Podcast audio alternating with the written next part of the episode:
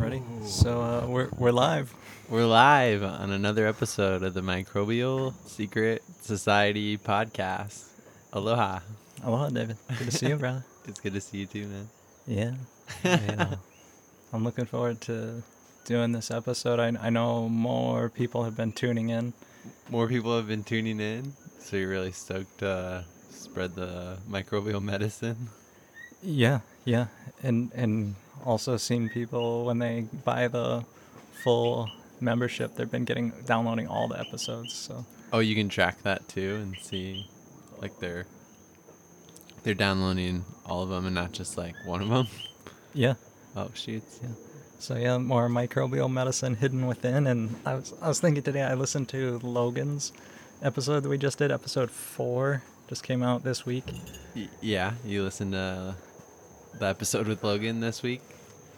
It was really good. I Re- thought. really I. I I listened to it myself. yeah, I, I actually listened to it a few times.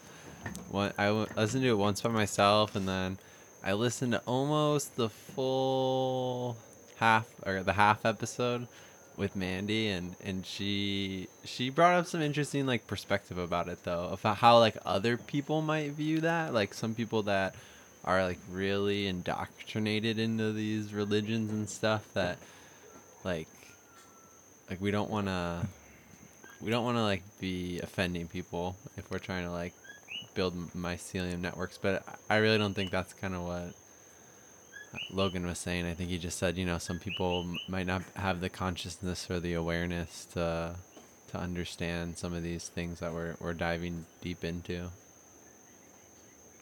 Yeah, yeah. Well, yeah, yeah. I mean that that episode. uh, But if you're tuned into this, I, I would think you're already kind of thinking about uh, the soil, and I kind of come at it as a non-dogmatic, like, you know, um, it's it, to to me the secret society is what we were talking about with Logan was it was tied to religion and this hidden inner circle that kind of commanded and controlled everyone and and what I what I think what we got here this secret society is largely like natural. It's pretty forgiving. You know it, it permits 20% of the soil to be like bad you know where where it's not trying to correct everything and make a utopia. It's trying to the natural law is more um this more t- law of tolerance. Yeah so coming like instead of being dogmatic maybe returning to a state of uh, neutrality well yeah and balance. Balance. Like com- coming back to that center that that um that middle ground that uh that yeah that, that is. She, she just she just made an interesting point because like her her parents like believe legitimately um, everything that happened in the bible like happened. Yeah that's what logan was saying. Everything that's in there happened.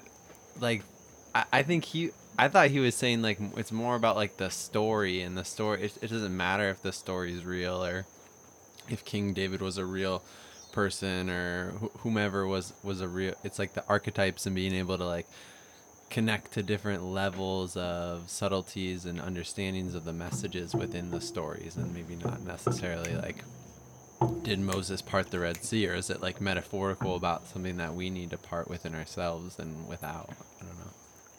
Yeah that's i mean that's a deeper question that's same like natural farming dogma of like like it's it's hard to pass these things throughout time and then you know understanding the right way to to do the recipes What's um What's the right way to do the the Oriental herbal nutrient? Because I mean that's something that I don't know. I, I'm still like seeing different people do different things.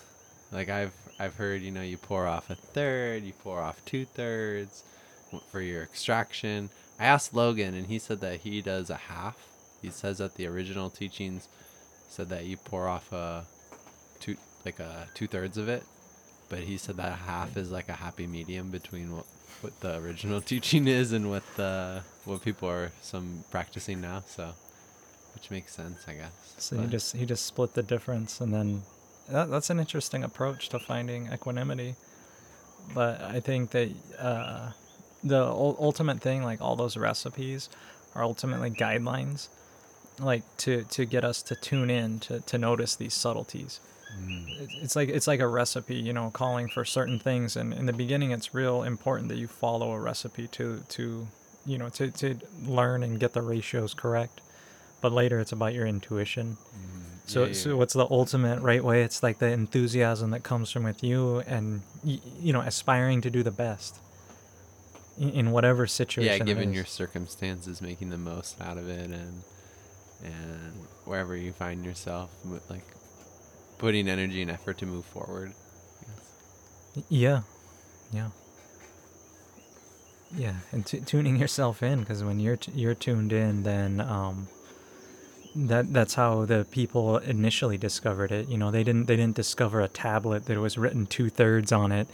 You know, and like think, oh, we found the recipe. You know, like who wrote that down? Like the first guy didn't have a tablet with it written, and he had to have some intuition. And then over thousands of years, we refine these methodologies and. Um, Do you think it's like a consciousness that because Master Cho says a lot of like the majority of these recipes and stuff come through the dream realm, and if it's the dream, if we're ac- if he's accessing that in the dream realm, then he, he could be a- accessing what people call like the akashic record or like this energetic field or resonance that's all around us that is just full of information and and we can tap into it if we can tune our vessels in, into it. So maybe through like pra- some sort of practices and meditations and rituals where in our dreams we're we're then getting these downloads of like these recipes but but that means that the I mean the the recipes would just go back like to ancient times. the in my in my own personal experience like i i do a lot of optimization in my in my dreams at night like when i'm writing a piece of software or something i'll like run through these algorithms and i'll see it and to bring that to a real concrete example for this podcast while i was in kiholo bay uh, camping uh, past weekend I was laying on the beach and like I didn't sleep in a tent. I slept directly on the sand, just with a little blanket over me, pillow, you know, but no real air mattress, like in direct contact. And I felt really grounded to the earth. And I was dreaming about this podcast, and I thought, you know, one of the things is the um, right now the premium content is actually harder to get to because of the digital rights management you know the the free episode is on on all of our Stitcher and iTunes and Google Play and all these things that you should share with your friends mm-hmm. because everyone can access it now.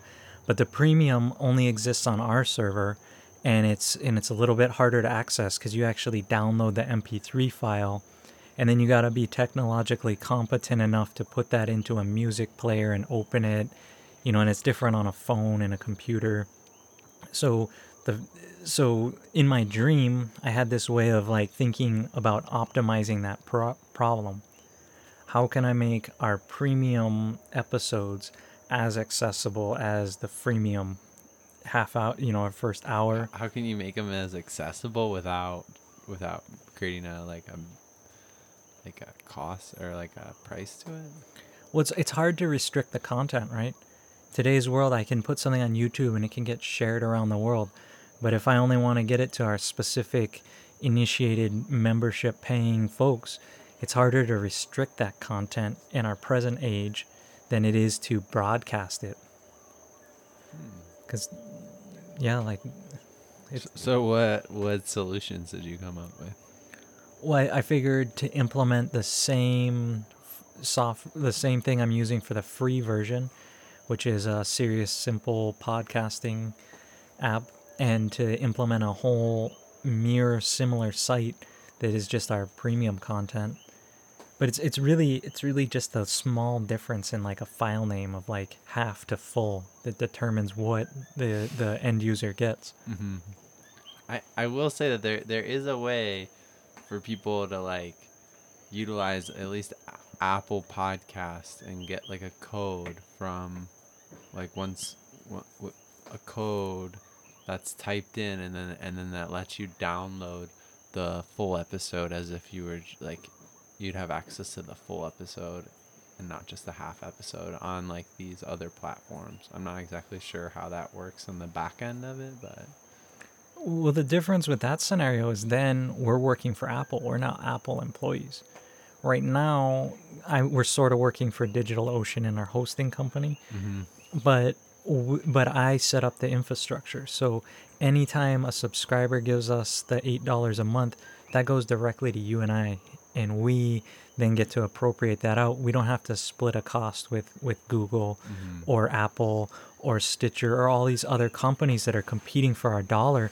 We ourselves are actually on our own content platform, which is why it's it's more vitally important that you support our secret society here, get the second hour and really, you know, empower David and I to to explore this because we I think we're onto some good things. Um, onto some good things, maybe some some interesting interviews in the future. I I, th- I really think that yeah, the more people we interview that are really unique and already have an audience, then the more it's gonna like connect these networks.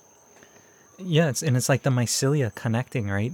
Like if I can figure out how to make my extension like a uh, what do they call it? An interface pattern, interface with you, and that audience over links, and then all of a sudden we we mesh like mycelia.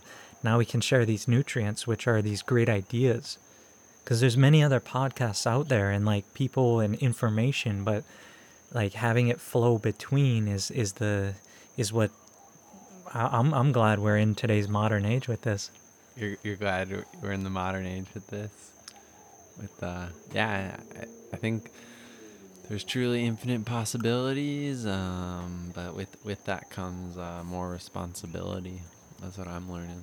Is that there's it's like it's like the universe wants to give and and like so you can receive and then so you can give, but it, it just comes with a lot more responsibility. Yeah, man.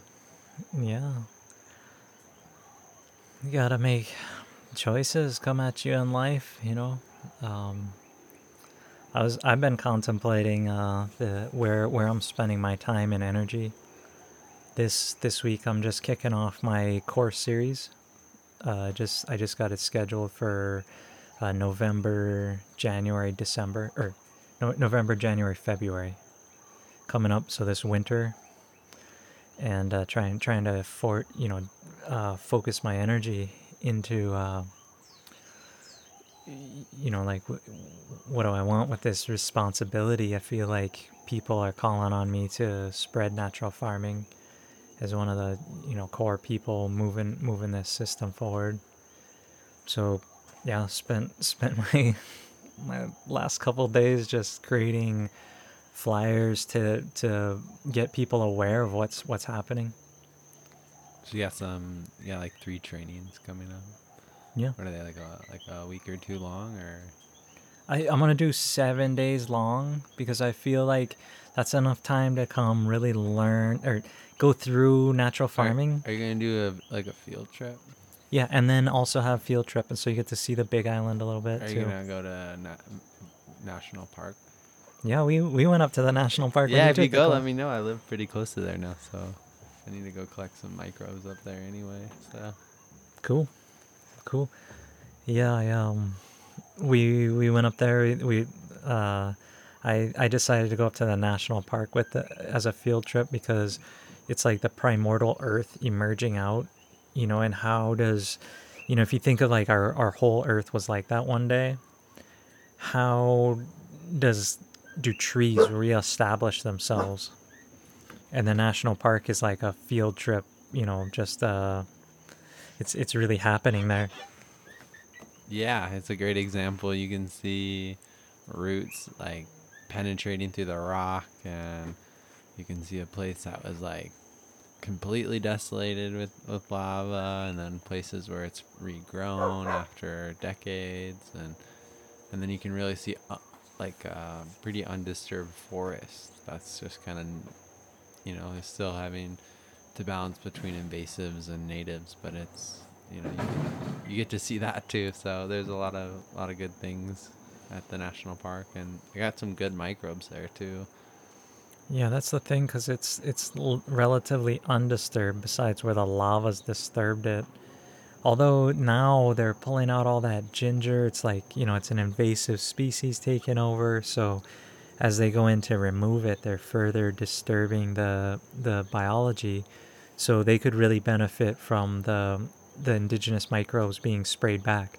Yeah, I mean, if they just fermented that ginger and then like sprayed IMOs and the fermented ginger juice with the roots and then with the flowers and and then uh, sprayed some microbes that were collected there, I think it would like really help. Yeah, yeah, actually strengthen the ecosystem. Because right now our idea of national parks is like no humans, no action, you know, and that's what's going to be best. But because pollutions are coming in from, you know, the air, the, the water, you know, everywhere, that we actually need to take like proactive action to make these like nature reserves actually like microbial sanctuaries that, that then the indigenous life is so strengthened that it's not de- degenerating.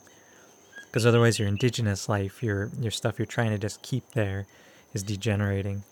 So that's that's that's kind of what you're suggesting right? Utilize those resources growing there ferment them capture the microbes increase the secret society's um, membership in that area and um, and then the national park will be even better right Yeah, I mean, if you if you're like pulling out the ginger to like ferment it instead of spraying like poisons and stuff to rely on it to kill it and have it grow back, then like something else is gonna grow back. Especially if you're feeding it that juice, like the ginger's not gonna grow back. Something else is. It doesn't. I, I don't know if it would be like considered an invasive species or not. What would come back? My guess is that it wouldn't be.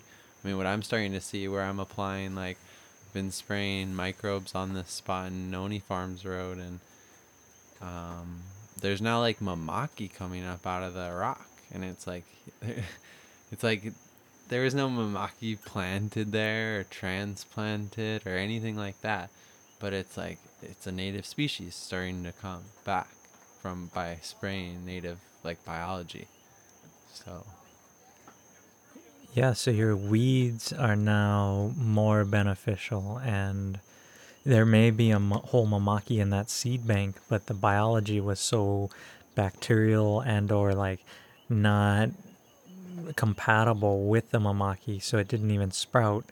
Now that you've been spraying, treating IMOs, biostimulants, foods, vinegars, OHN, minerals, probiotics, yes, like now now the mamaki is just like oh now the biology is rich enough now I'll sprout it's kind of like you clean up a neighborhood and then people that move in are are gonna care more about it and lift it up and and the people that sprout and want to live yeah Yeah, so that was a, good, a pretty good success from from the following week of uh, an observation of nature. Um,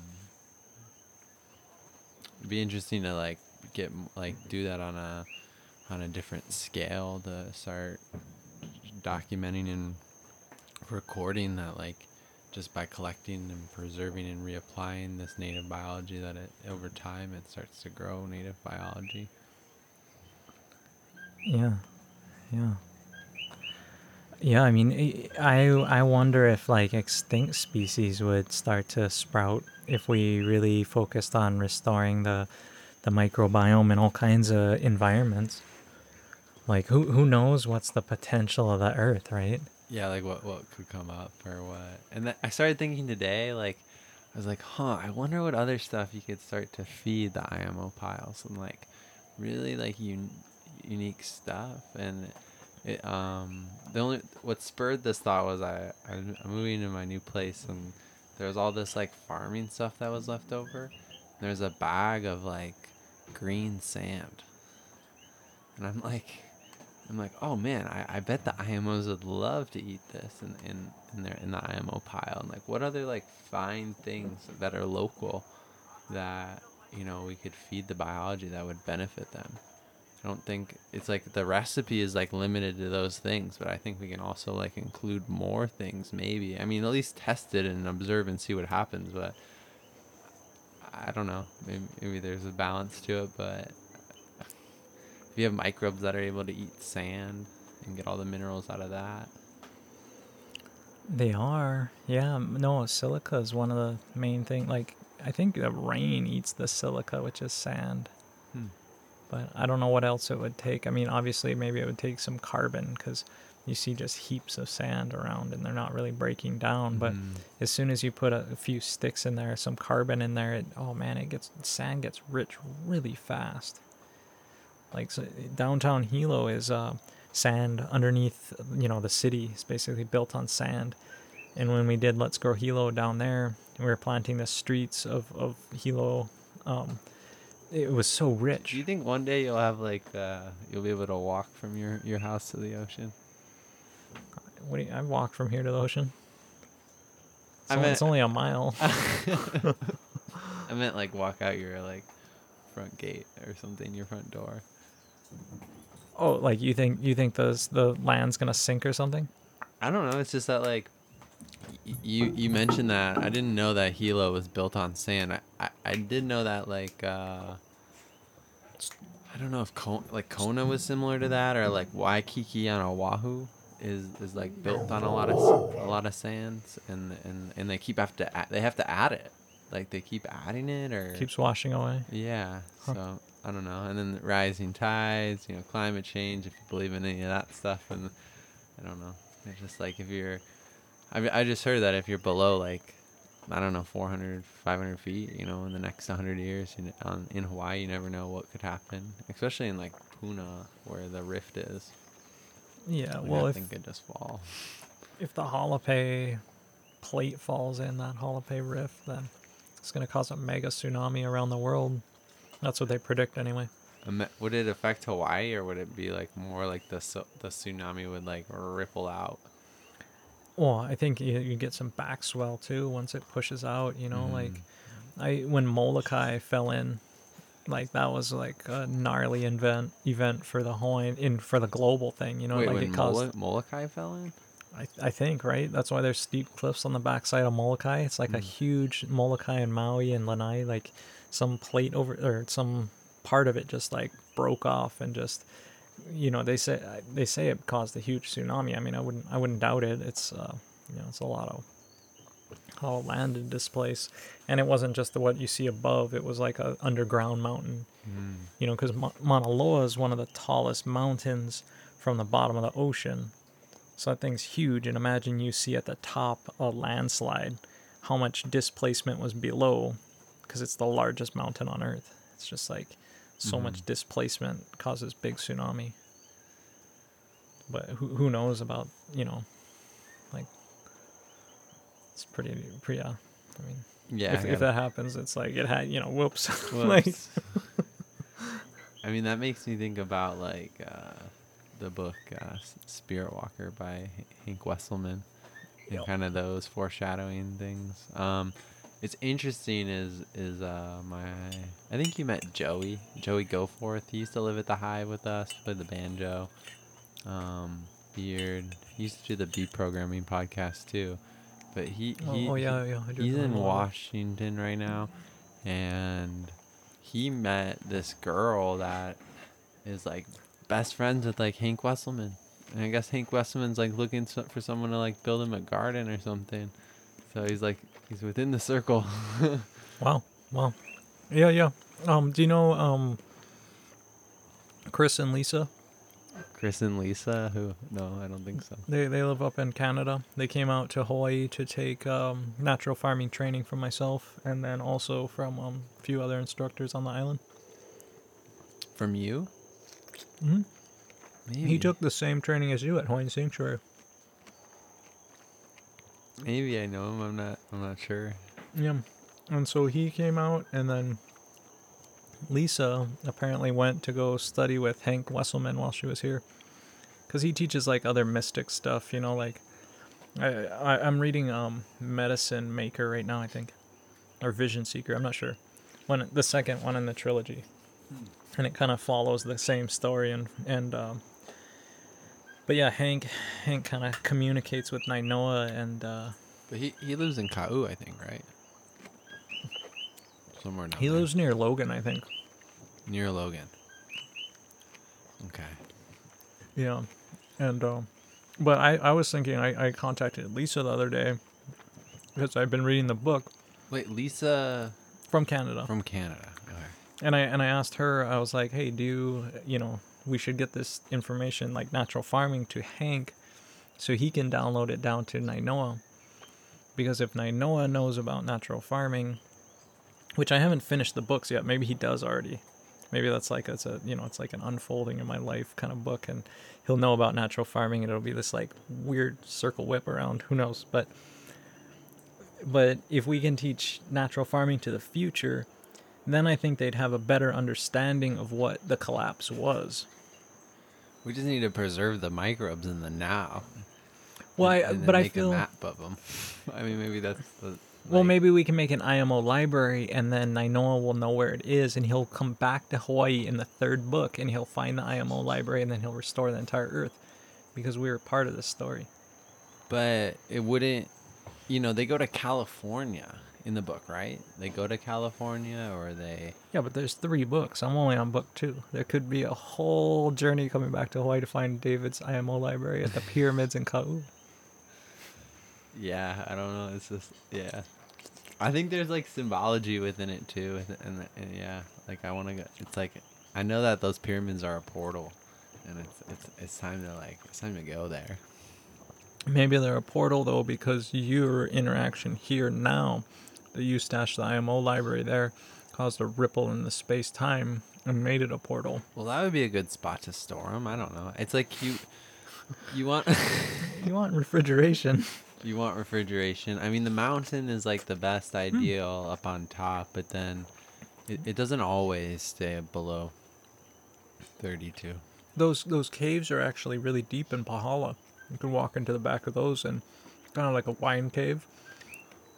Oh, well, caves like for the most part, I think they like have a pretty like standard like humidity and stuff, but pol- but the, you, you're talking about caves somewhere in like Pahala? To, to make a natural IMO library, you just walk into a cave that's dug wa- into a mountain. you'd mountain. want like you'd want them all over, you know, and like depending on the slope of the mountain, they'd be like kind of all kind of based off there because you wouldn't want to be storing like. Would you want to store sea level microbes from like, you know, Hilo? Once once they're in the the the CHO, the carbon, hydrogen, oxygen, Uh huh. the the sugar, you know, I make it out of sugar cane. Once once they're in that and they're bound equal volume so that it's super saturated, they're frozen, man. So you could take those and you could go into outer space and come back and they'd still be viable. Wow. That's that's how strong the bond of carbon is. It's like a diamond, right? But but what it is a sugar- liquid diamond. Sugar is valuable. Sugars are liquid diamonds. Are liquid diamonds. Today, yeah. Gotta, gotta grow. Gotta grow more sugarcane. No. Do you do you think it's feasible to grow sugarcane in Hawaii and like, like without a mill? Like, do you think it's feasible to s- like to to think that there could be a cooperative that's formed like in the next few years or something like that to like process it and actually turn it into sugar? Well, that's Like- definitely a good topic for our second hour, which, as we're getting into about the first half hour here, you know, oh, just Okay. reminding viewers that. But we may we may as well go into that now, and we'll just give you a little hint of what we do in the second hour. but forming this cooperative, working with other like-minded people that understand the soil, the soil biology, planting enough sugar now to necessitate a mill is a very approachable and viable way to get Ponol KNF, like pure KNF, from the sugar all the way through. Because, the sugar and the alcohol. yeah, well, the sugar cane you can sell for sugarcane juice. So you already got a market. Then once you got enough that, you can start to maybe get into the sugar and or make alcohol. You think there's a market for the juice? In the- Yeah, there market? definitely is. There's so many health food markets, and they all think of that. They're they're all using like pesticide laden apple juice and stuff, whereas you're gonna have the most kind I- I sugar think, cane. I think vinegar is a huge market. Like, why? Where can you get homemade vinegar other than Right your here friend's under my natural- porch. Yeah, or your friend's natural farm or something, or like a natural farmer that you know. Other than that, where can you go at a health food store and get local vinegar? You just gotta buy one of the drinks, crack it open, put it outside, wait a few days. You get vinegar. you know, like vinegar is everywhere. It's so crazy that in modern society it's hard to find living vinegar because vinegar is like the it's happening right now in your brain. When when I- was going through some of the farm stuff, like I was happy to see that there like wasn't any like pesticides or anything sprayed, which is nice. but one thing that what struck like kind of was kind of curious was it was like Hawaiian non-food grade salt, and I was like, I looked at it, I was like, if it's not food grade, why would it, why would you put it on the earth? Like, what does that even mean? How do you make non-food grade salt? Did they mix some other chemical? It came out maybe a chemical refining process. It looked a little like weird on the outside of it. It definitely was salt, but it had like more of like a I don't know the word to describe it, like a like a cl- more clustered together and a little shinier on the outside of it. But it was I looked at it and it was just a little in a little bag, and I was just like non-food grade salt. I didn't even think that existed. Well, I'd like I'd like to know more about salt because it's it was like one of the alchemical things was like gold and salt and you know mercury. These like states or phase changes or like organizations, and to me, you know, it's more than sodium chloride. When you get sea salt, it's like you're getting all these other trace minerals with it, and so you're not like so this non-food grade salt. Maybe it's just sodium chloride Hmm. like, and it comes from like a chemical byproduct or like Mm. they baked it or like Yeah, it was I- just like a. Yeah, I mean, it was like a waste product of another process, but they're considering it not food grade, but like a waste product in the food and the fermented plant juice is a is a vinegar that which is food grade. So it's just like, just interesting to observe. well well, that salt you wouldn't want to use because then the minerals like is just putting sodium Yeah, I'm not gonna use it. I'm just gonna. no that's that's a bummer those people are doing it because now that's a concentrated waste that's unbalanced you know Luckily, it was just like a little bag of it, and not a Oh. big deal. They probably used it to like kill weeds or something. They probably mixed like vinegar and that salt, and Oh. water, Huh. and then that thing would definitely probably kill some grass if you wanted it to. Like, well so so, yeah the sodium goes away and then the chloride like chlorine just cleaves molecules apart so chlorine's super gnarly so yeah use it to kill them weeds them weeds, yeah, yeah. But but to go back to the viability of the sugarcane, it it really could support this island and can and It- will it- again. It, could, yeah. I was just thinking about yeah, because I I mulched uh, tw- twelve sugar canes today. It was a super unproductive day, but it was that was like one of the things that I did on the land was just like mulch some sugar canes that, you know, there's like 12, 12 of them got mulched. There's probably like another thirty that need to get mulched, but what do you mean by mulched? Like I I mul- like I mulched them. Like you chopped, you just took them and chopped them up. Oh no no no. Well, I I did thin them out. Like there's you know many clusters of them, and I'm thinning them out to to get one, like Mhm. predominant one that will like grow really thick, Mm-hmm. and and then I I applied mulch from the Hilo like, you know, resource waste facility, which is like not a sustainable thing and it's but it's it's like a cheat code it, for sure is. You, you start adding microbes to that mulch and you stack it long enough it's going to break down and turn into soil and you'll be growing some things in that for sure.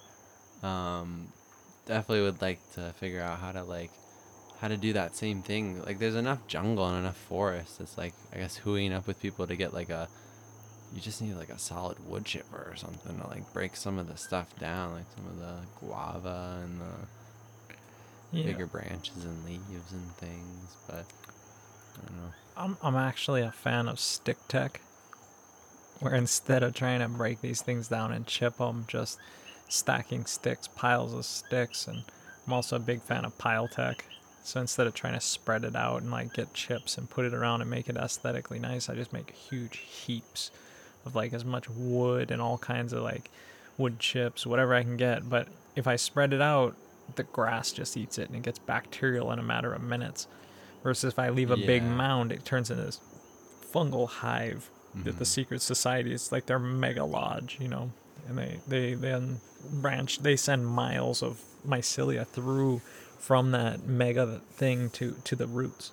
Yeah, with, with this experiment, I'm just gonna do like uh like I did a thick layer of mulch around them, and then I'm gonna plant in like kenaf as like a cover crop like in between it, Oh yeah. and then and then what I've observed is is once you like with the kenaf and the sugar cane, they'll they'll grow pretty well together, and then you'll start to see like different types of like hono hono grasses and other things that weren't growing there before start to like kind of dominate. But if the kenaf gets established, it's it's like it's well worth just like it kind of does like transform that little environment into a place where the grasses and stuff won't grow back and then um, but each each spot's different i mean Hmm. totally different My my kenaf regrowth in the back of the house is really nice.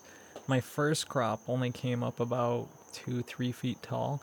This crop in the back's about six seven feet tall, and so I think it this hasn't flowered yet, but I think it's gonna flower and just fill up with seeds, which is mm-hmm. what but you, you, said that one already flowered once before right yeah. Do you think it'll it'll flower again? it should it probably will yeah the the one the most recent crop that i'm growing right now in a, a cow they're about six feet tall they haven't flowered yet but they didn't much much bigger than like I had similar things in the when I first started growing it, like two to four feet maybe. You know, much skinnier. They'd flower, then die back and stuff. But th- these ones, you know, are pretty. We'll, we'll see. And and I don't know if it's true. Shane said the ones at the hive that that I planted are like about 16 feet tall now, like 15 to 16 feet. I'm not sure. I haven't seen them, so. Wow, that sounds like that. Uh, that's really rich. All the work you did over there is really paying off. Yeah i mean it, I, I learned that you know you, you reap what you sow and you might not uh you might not reap what you sow like directly where at like in a particular location but you'll definitely receive the the abundance from the universe in in different ways so And what what's what's the biggest way you've reaped indirectly here? wh- wh- what's the biggest way that i've reaped indirectly Yeah, because you sowed a bunch there, and you're saying that you'll still be able to reap something even if it's not the one that you sowed. So I'm just Um, wondering when you. I, I guess i'm still like exploring that process but um So, so what you're saying is more of an ideology, like a my like a, a Well, wish, or is well, it a reality? Well, when I planted that garden at the hive, I put a lot of energy and time into it, and I, you know, you know, like, you know, from that could grow like thousands and thousands of plants. You know, there's a lot of energy going into that, but, you know, I just that was on an, an acre, and I just moved to an, like a new space, and it's, you know, six six acres, six times that, and there's many fruit trees there, and there's there's you know a bunch of sugarcane already planted. There's bananas that are already planted. There's pineapples that are already planted. So it was like I, I'm in an opportunity where I feel like my cup is really full. And yeah, I didn't. I wasn't the person who planted all those things, but they're they're in my like vortex. They're in my energy. They're in they're in my reality now. So I'm taking care of them. So it's like I didn't reap all those things, but the universe still provided me a situation where where I can still have like a connection and, and scale like at a at a bigger rate than I ever thought before. Because like the biggest limitation is like is our own beliefs and our goals. It's like I do this so much where I where I set my goal too low or I don't like yeah I don't imagine that I can achieve. It's like a, almost like a, a fear state, and it's like we we literally can achieve anything. So we might as well set our goals way higher and our expectations way higher, and then put ten times, five to ten times the amount of energy or effort it, it it's going to take to get to those places. So and you're truly embodying that right now, maybe, or is it you're you're aspiring to it? Like that's that's more like your well, it's it's it's in my consciousness, it's in my awareness. It's some it's like a a daily practice, I guess. But um, um, yeah, I'm I'm definitely trying to to 10x my life in a lot of different ways. My my business life, my my personal relationships, my family life, my friendships, my community. Like I'm trying to scale. Like over the next six months, I want people to like, like be like, "What's gotten into David? Oh, I haven't yeah? seen him in a while. What is he doing?" And then it's just like action, just like action, action, action, action. That's the only way it's gonna make things move. It's just move, like movement. Someone's gotta make it move. Yeah, yeah. So we're we're right now Chinese astrologically we're in the year of the Earth Pig. Yeah, the Earth Pig. Yeah, we were the the the wood dog or the metal dog or Earth Dog, Earth dog, Earth dog. Earth Pig, and then it'll be it'll be a different type of rat coming up. I'm not exactly sure. what does that mean? What what? So what? Are, what like yeah? What are you perceiving from?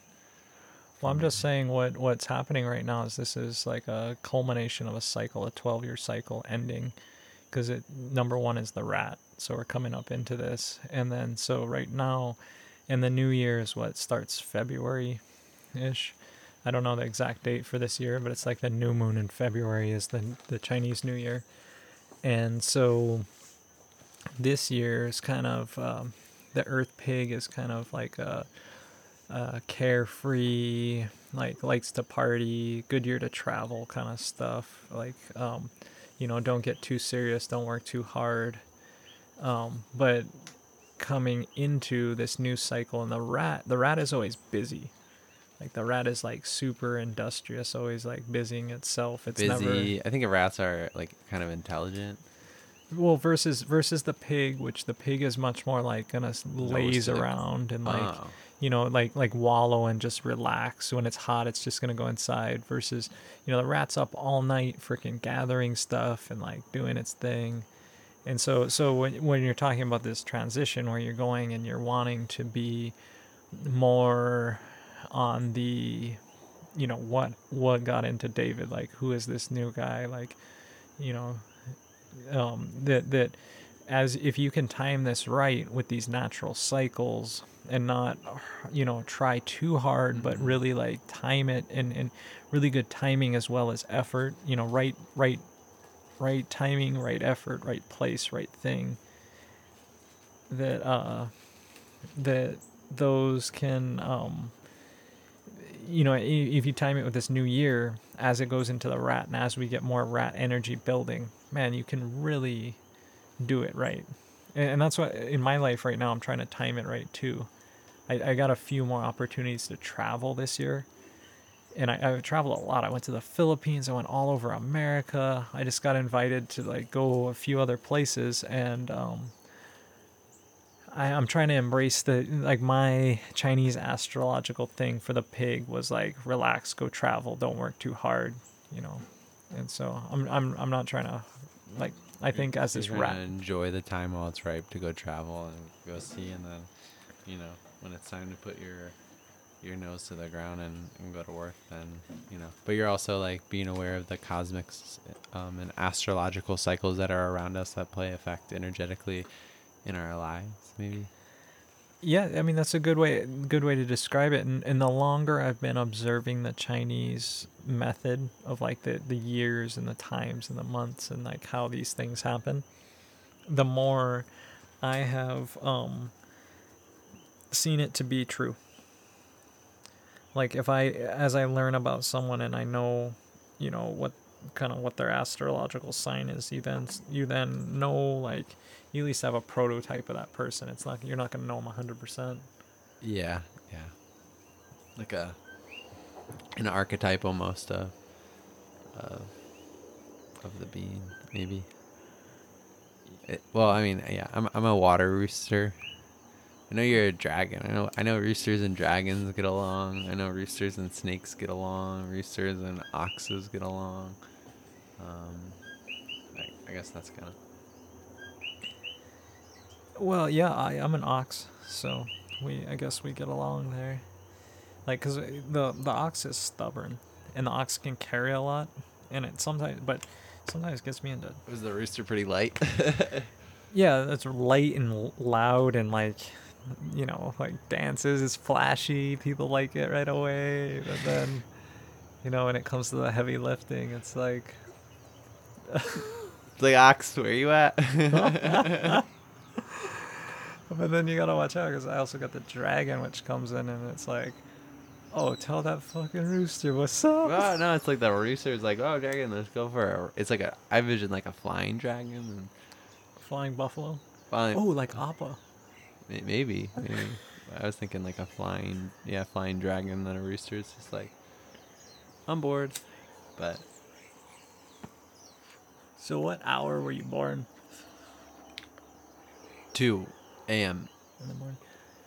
So I think you're the Well, two second. two thirty one a.m. is the time that I was born. I think that makes you an ox. That'd be interesting if you're a rooster ox. I think that's what I am. I really do. Like I, when I've looked at the books where they have like multiple, where you get like two of them. Because the, the rat's from 11 to 1. And then the second sign is the ox. So, yeah. Oh, maybe that, that's interesting. Yeah. Very very earthly, but um yeah, I love to entertain the archetypes and man, I love even more than Chinese astrology, I love like numerology.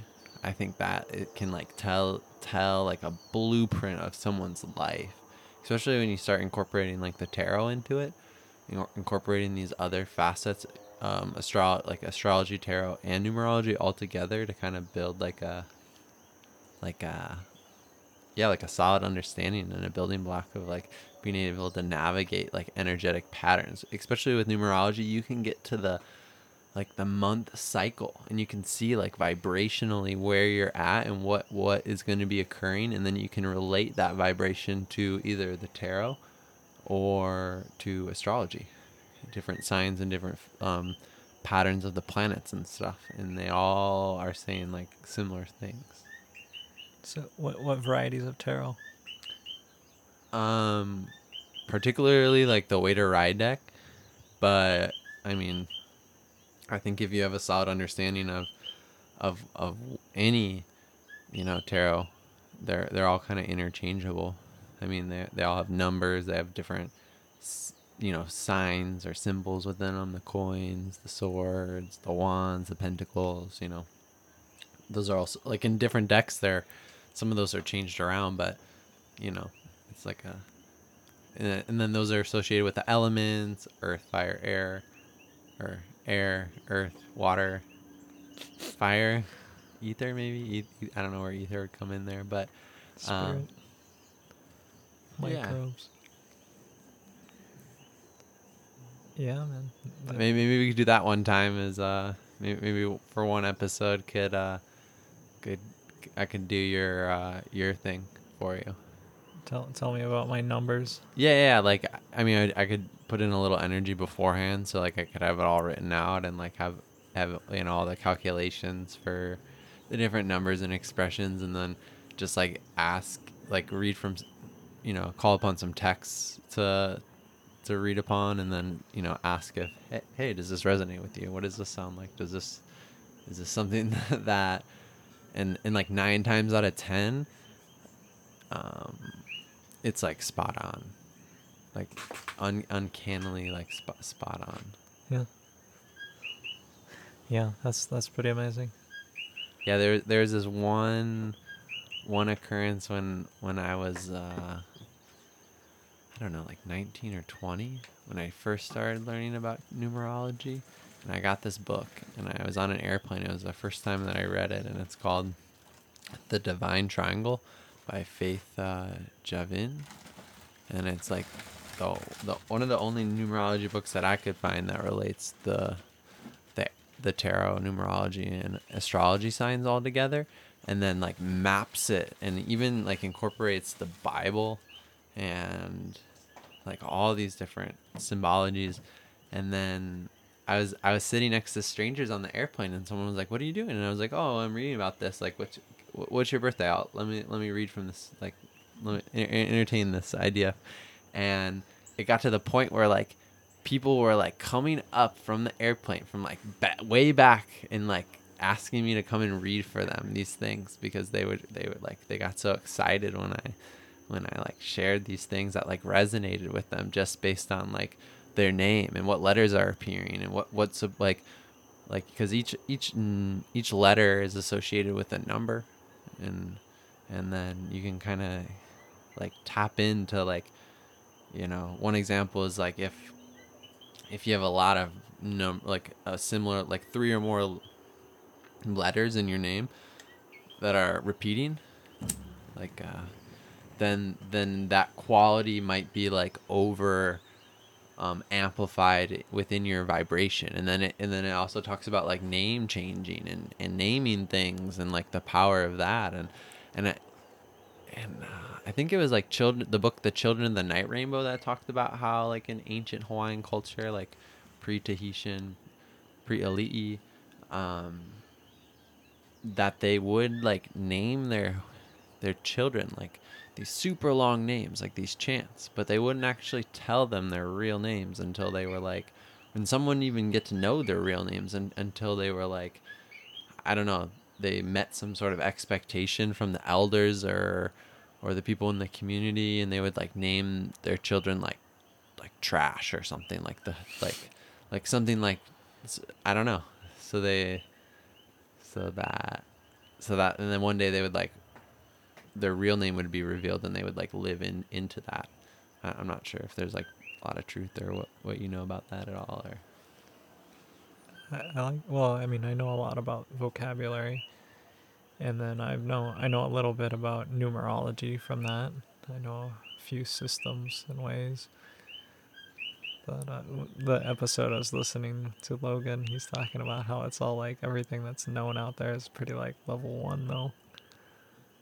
Everything that's kno- known is like level one, like everything that Yeah, to know about like well, I mean the numerology when you when you read it like I I do I Ching, which is very much similar. It's based on like a 9 or like a, you know, one zero, all the, the whole system built up, but but the within those 60, 64 hexagrams, it always comes out to be like almost perfect.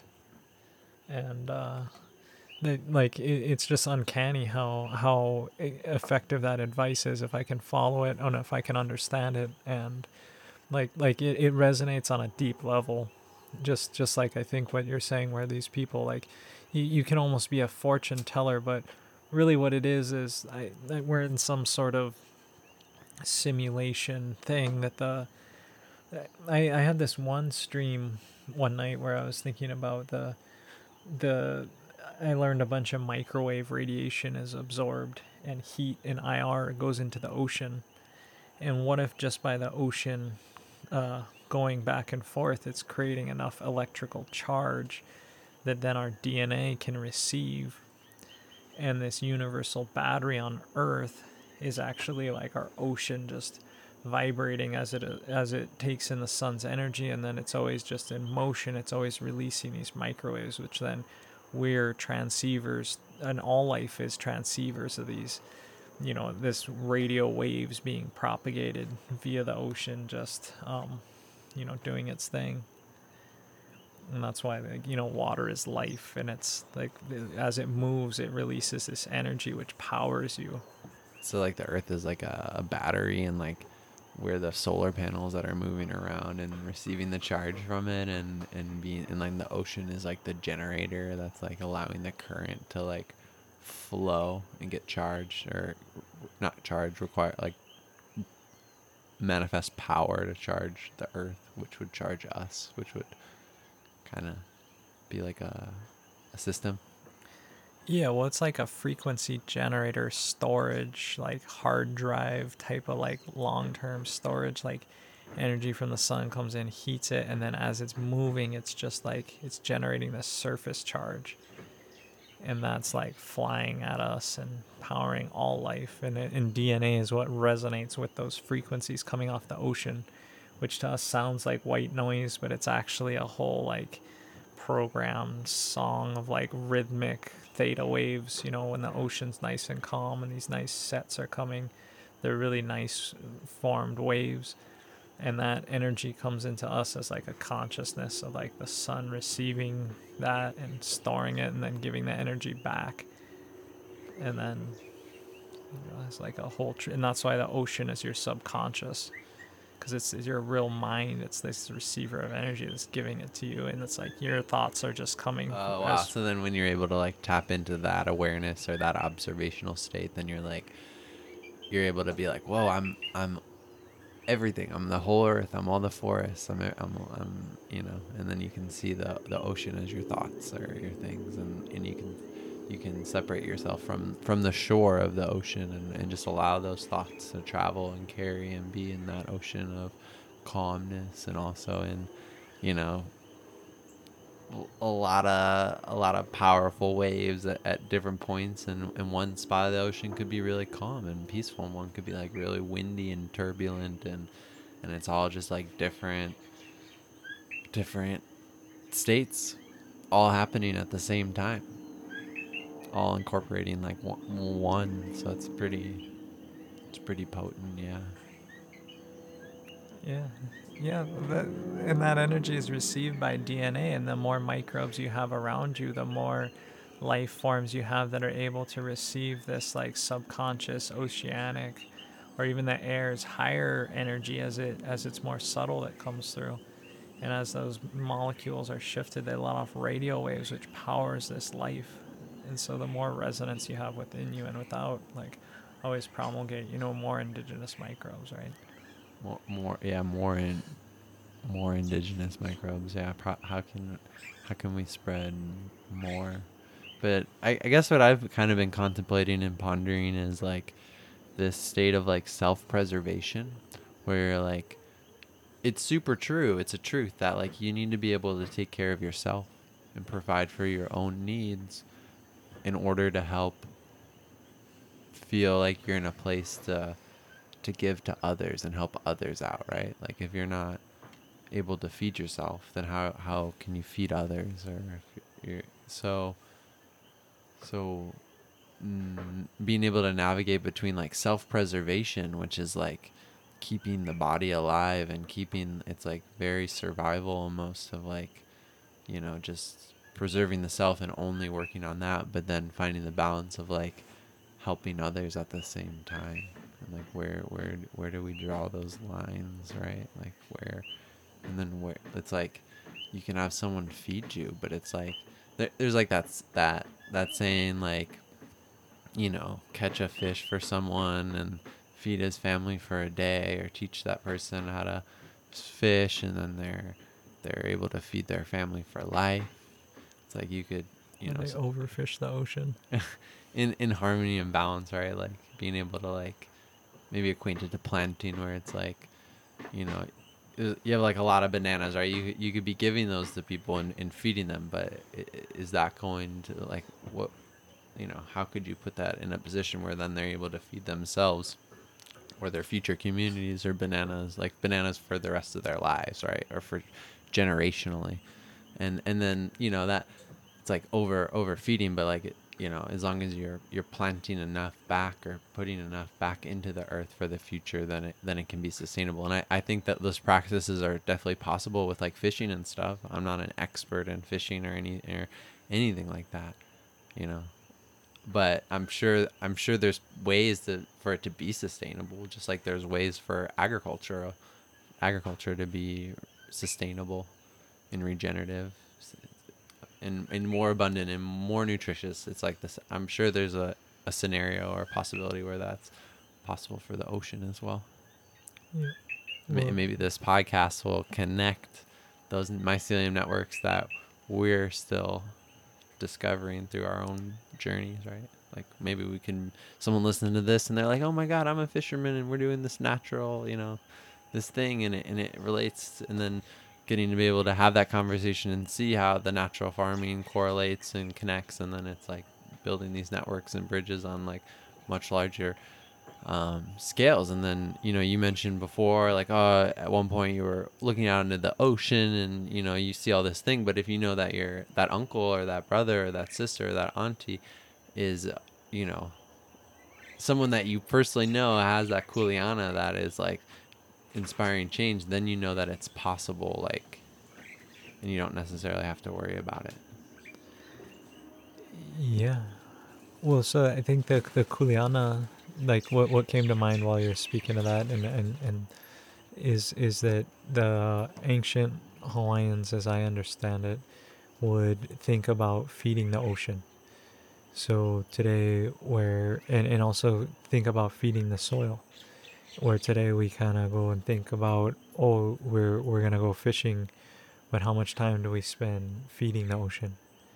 So Hawaiians would go out to the ocean with the coconut fronds and then create anchor buoys and, and like float them with gourds and tie it down with rocks so that a buoy would form where all the keiki fish could come and feed in that safe zone where all limu is growing because the you know the the buoy's out there and each time they they're paddling out or each time they're going on a voyage they're also bringing these you know like like coconut fronds, which you know they can tie together and make huge artificial reefs. And like, sure, when the waves come, it gets all smashed, but all those fish go, and it's